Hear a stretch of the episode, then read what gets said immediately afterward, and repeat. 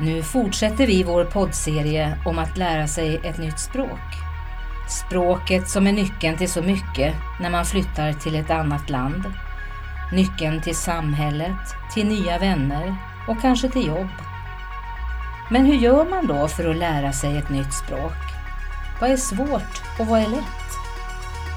Jag heter Ann-Sofie Lindholm och får återigen träffa några människor som gjort just det. Flyttat till Sverige, lärt sig svenska och tagit plats i samhället.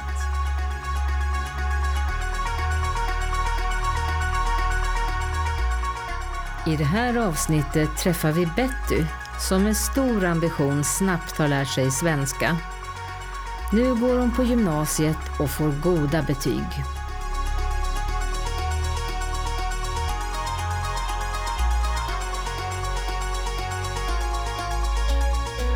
Berätta lite om dig själv. Hej, jag heter Betty Gerbo och jag kommer från Syrien. Jag kom till Sverige för 2,5 år sedan. Nej. Mm. Kunde du någon svenska när du kom hit? Nej, inte alls ett ord. Jag visste inte ens hur svenska alfabetet såg ut. Kommer du ihåg ditt första ord? Hej. Ja.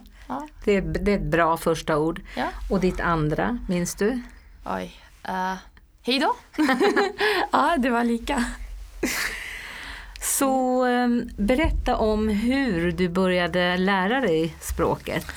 Först började jag titta på svenska filmer och lyssna på lätta svenska nyheter. Det är viktigt att programmen är textade så att man kan både lyssna och läsa samtidigt. Jag bodde i Laxå när jag kom till Sverige och där la jag grunden till min svenska. Jag var med i en kyrka på ungdomsmöten och språkcafé. Jag gick också i skolans språkintroduktion. Under höstlovet ville jag praktisera på ICA för att förbättra min förmåga i språket. När jag fick flytta till Stockholm så hade jag ett litet hum om språket. Jättebra. Hur gjorde du konkret? Skrev du upp ord eller hur gjorde du? Jag lånade grammatikböcker från biblioteket och jag frågade svenskar väldigt mycket. När jag var i kyrkan så hade jag med mig anteckningshäfte och jag började fråga människorna där om allt som fanns i köket till exempel eller någon annanstans och jag frågade också mina grannar. Jättebra. Vilket mål hade du med svenskan från början? Mitt mål var bara att förstå vad andra säger. Om man inte förstår språket i ett land känner man sig utanför. Språket är ett viktigt verktyg för att underlätta livet i ett nytt land. Jag ville verkligen integreras med svenska folket och jag var väldigt intresserad av språket.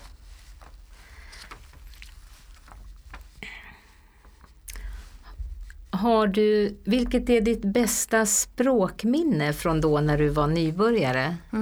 Ett roligt minne är när jag skulle prata med svenskar och jag skulle använda mina händer för att förklara vad jag sa och vad jag menade. Det gick inte alltid bra för de fattade inte vad jag ville säga. En gång när jag var i mataffären och skulle köpa bröd försökte jag förklara för en personal genom att peka och gestikulera. Vi skrattade alla. Ja. Vad tycker du är enklast med svenskan? Ja. Enklare att förstå än att prata själv. Och det liknar engelska språket som jag kan lite. Mm. Och vad är svårast? Svårast är grammatiken. För det liknar inte mitt modersmåls grammatik. Till exempel på svenska säger man den blå bilen. Men på arabiska säger vi den bil blå. Och mycket mer liknande. Just det. Vad tycker du är enklast? Att skriva eller att prata? Nej, skriva. Det är enklast? Nej, det är enklast, ja, tycker jag. Varför då? Ja, kanske för uttalet lite svårt. Man blandar med ord. Du går ju i skolan så du skriver mycket. Ja, jag skriver väldigt mycket. Texter och uppgifter och prover och sånt. Så du får träna det mycket. Ja. Det tar ju tid och kraft att lära sig ett nytt språk. Hur gjorde du när det kändes tungt? Ibland blev jag ledsen och deprimerad. Men det var inte konstigt om jag blev så. Jag ställde inte högre krav på mig själv utan accepterade alltid att jag inte kunde språket. Svenska språket har en annan ordföljd än den jag är van vid. Som jag sa flyttade jag till Stockholm mitt under läsåret och när jag började skolan på vårterminen var jag väldigt deprimerad för att jag förlorade tid när jag flyttade och tänkte att jag kommer aldrig att kunna klara grundskolans ämne i tid. För man måste ha 8 betyg innan man börjar gymnasiet. Men jag gav inte upp och kämpade tills jag fick mina betyg på bara en termin. Och jag fick höga betyg. Det var i våras förra året och nu går jag första året i gymnasiet. Strålande, jättebra. Läser du mycket på svenska? Ja, jag brukar läsa väldigt mycket böcker. Men från början var det barnböcker. Den senaste boken du läste, kommer du ihåg? Ja, det är om ensamhet och gemenskap av Peter Strang. Ja, då ska jag läsa den. Får vi se. Bra. Ja, kan vi ha bok? Ja, jag rekommenderar att du läser den. Ja, bra.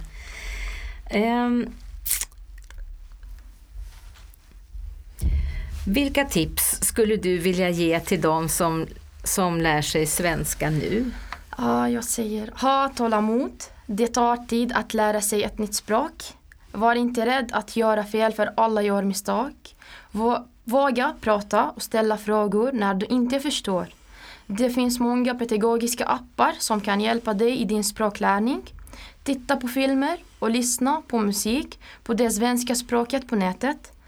Man behöver inte förstå allt, men det kommer att förstå lite mer för varje gång.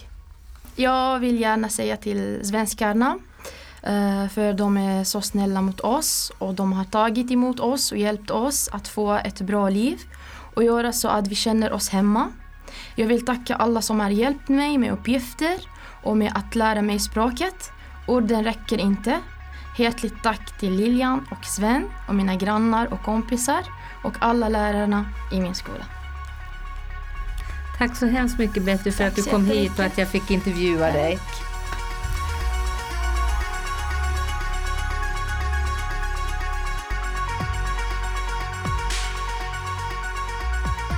Vill du arbeta med podden i din undervisning?